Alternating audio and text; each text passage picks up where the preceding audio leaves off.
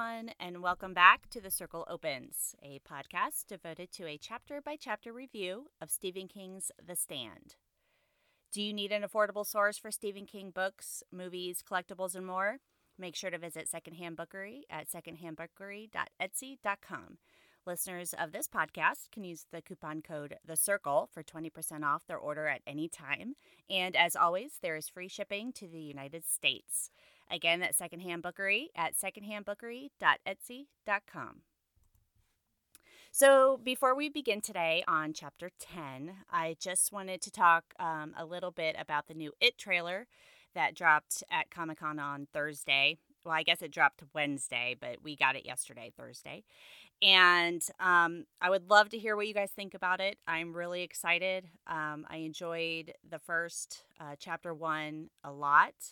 Um, I had just read it for the first time. Uh, the year uh, chapter one came out was that 2017. Um, I had never read it before, um, shockingly. It was uh, a very intimidating novel, which is kind of funny given how many times I've read The Stand. and, um, but I don't know. I remember when I was younger, my sister had a copy of it, and I kind of skimmed through it. And my morbid juvenile curiosity had heard about um, that scene in the sewers uh, at the end of the book, and I think I read that part. so that was it. Um, but I finally decided to read the novel in 2017 just to hunker down and read it. And I read it over the course of about two months. And that book scared the bejesus out of me. It was terrifying. Um, just the world building, uh, the interludes that King included that showed us uh, Pennywise through the years, um, or I guess the decades. It was it was a fantastic novel, and it definitely entered my top five um, all time favorite King novels.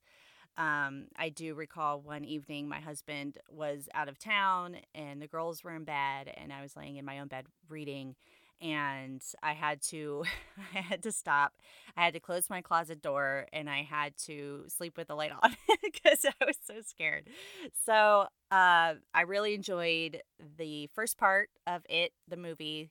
Um, even the changes they made. Um, I think my only major gripe about that movie was uh, that they gave basically gave Mike's story to Ben uh, Mike being the kind of historian of Derry, they they switched that over to Ben for whatever reason.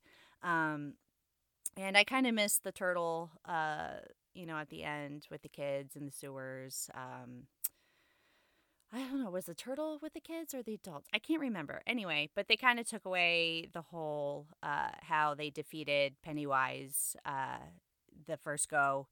Um, looking at the trailer for chapter two, I I wonder if that's where they're going at the end of the the movie. I kind of spotted um, something that kind of looked like the smoke hole at the end of the trailer. So it looks like maybe they're incorporating more of the source material, which is really exciting for me. Um, so I'm really excited about the cast. I think that was perfect casting all around and I'm really, really excited to uh, see how they finish up this story in September. Um, so if uh, you guys want to shoot me a line, let me know what you thought about the trailer. Um, excuse me, I'm still trying to get over this uh, Captain Trips flu I've got here. um, excuse me. You can send me an email at thecirclecloses at gmail.com. Okay, so now that I've rambled on about the It trailer for a few minutes, uh, I just want to give you a quick recap of last week's chapter 9. We met Nick Andros just as he was getting jumped by a handful of, of small town thugs in Shoyo, Arkansas. And Nick is knocked unconscious but wakes up in a jail cell where he meets Sheriff John Baker. And we learn here that Nick is deaf and he cannot speak, but he wants justice for what happened to him, and the sheriff decides to help. The chapter ends with Sheriff Baker coming down with a nice dose of Captain Trips. Today in Chapter 10, we will travel back to New York City to visit Larry Underwood. When we see him again, he is waking up with a hangover and an unfamiliar bed.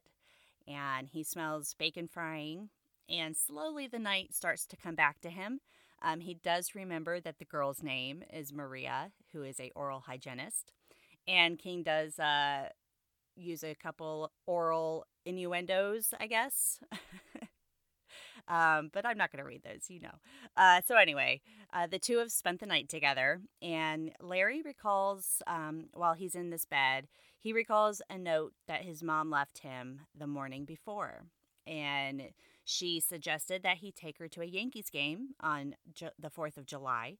Uh, Alice has informed him that there were eggs and sausage in the fridge, and Larry is observant enough about this note to notice that his mom did not use Dear Larry or Love before her signature. And Larry thinks to himself, he says, she didn't believe in phony stuff. The real stuff was in the refrigerator. So while Larry has been sleeping the day before, Alice went out and she stocks the entire kitchen with everything Larry likes. Uh, cheesecake and ham, and she has a roast beef cooking, and um, she even buys him his own toothbrush and shaving supplies. And uh, it's noted that in this chapter, she has kept all his toothbrushes over the years. Um, I think that's kind of sweet. I throw out toothbrushes after they're done. but Alice has kept all of Larry's toothbrushes and she bought him a new one. And there's maybe no Dear Larry on this note, there's no Love Mom. Um, but based on what she has done, based on the kitchen and the bathroom, those two words of endearment are not necessary. And Larry thinks sometimes real love is silent as well as blind. At some point during that day, uh, Larry met Maria, and the two had this wild, drunken night. And now this morning, she's cooking him breakfast, and it seems pretty, you know, pretty simple when she appears, uh, this is where it starts to go bad. Larry is quickly out of bed and getting dressed, and he tells Maria that he's got to go.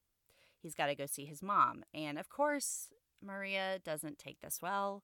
She doesn't actually believe that he's going to see his quote unquote mom. And things kind of go from awkward to bad uh, as she continues to whine about his leaving um, and Larry, being Larry, tells her that her Bronx is showing. And understandably, Maria takes offense to that. She asks Larry if he's some kind of racist. And she's now doubting that he's even the real Larry Underwood with the hit record. Um, but Larry is in no mood to humor her. Maria is really angry now. And it gets worse when she asks him what she's supposed to do with all the food that she's cooked and Larry suggests throwing it out the window. And for this, uh, Maria throws a greasy spatula that she's been holding and she throws it at his head. The book reads On any other day of his life, it would have missed.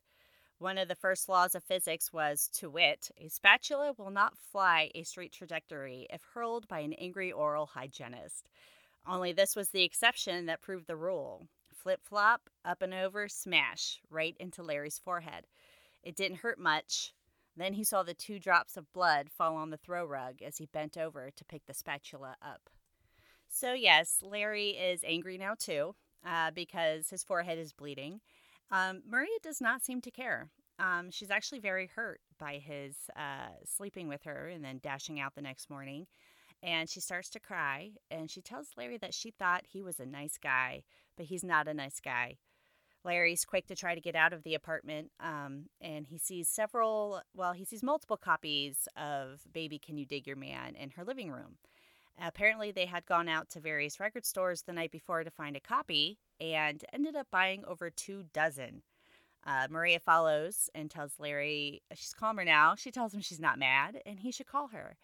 Larry knows he should just say sure and let that be the end of it, but instead he laughs at her and tells her that the kippers are burning. And that was the wrong move, Larry. Uh, Maria begins to scream and comes after him. Uh, Larry bolts it out of there, and you can hear Maria screaming after him, You ain't no nice guy. He gets outside and finds the spring trees, and the automobile exhaust is like perfume compared to the smell of stale cigarette smoke and frying grease in Maria's apartment. But things with Maria, They are not over yet. She opens the window, continues to scream insults at Larry, and she throws the glass jar of milk at him, followed quickly by the empty scotch bottle. Apparently, they were mixing the two, which personally I think uh, sounds disgusting, but it is what it is. She has some pretty incredible aim and nearly hits Larry uh, before he takes off down the street until he is out of uh, around the corner and you know out of the way. And only when he is safe does Larry admit to himself that he could have handled that better.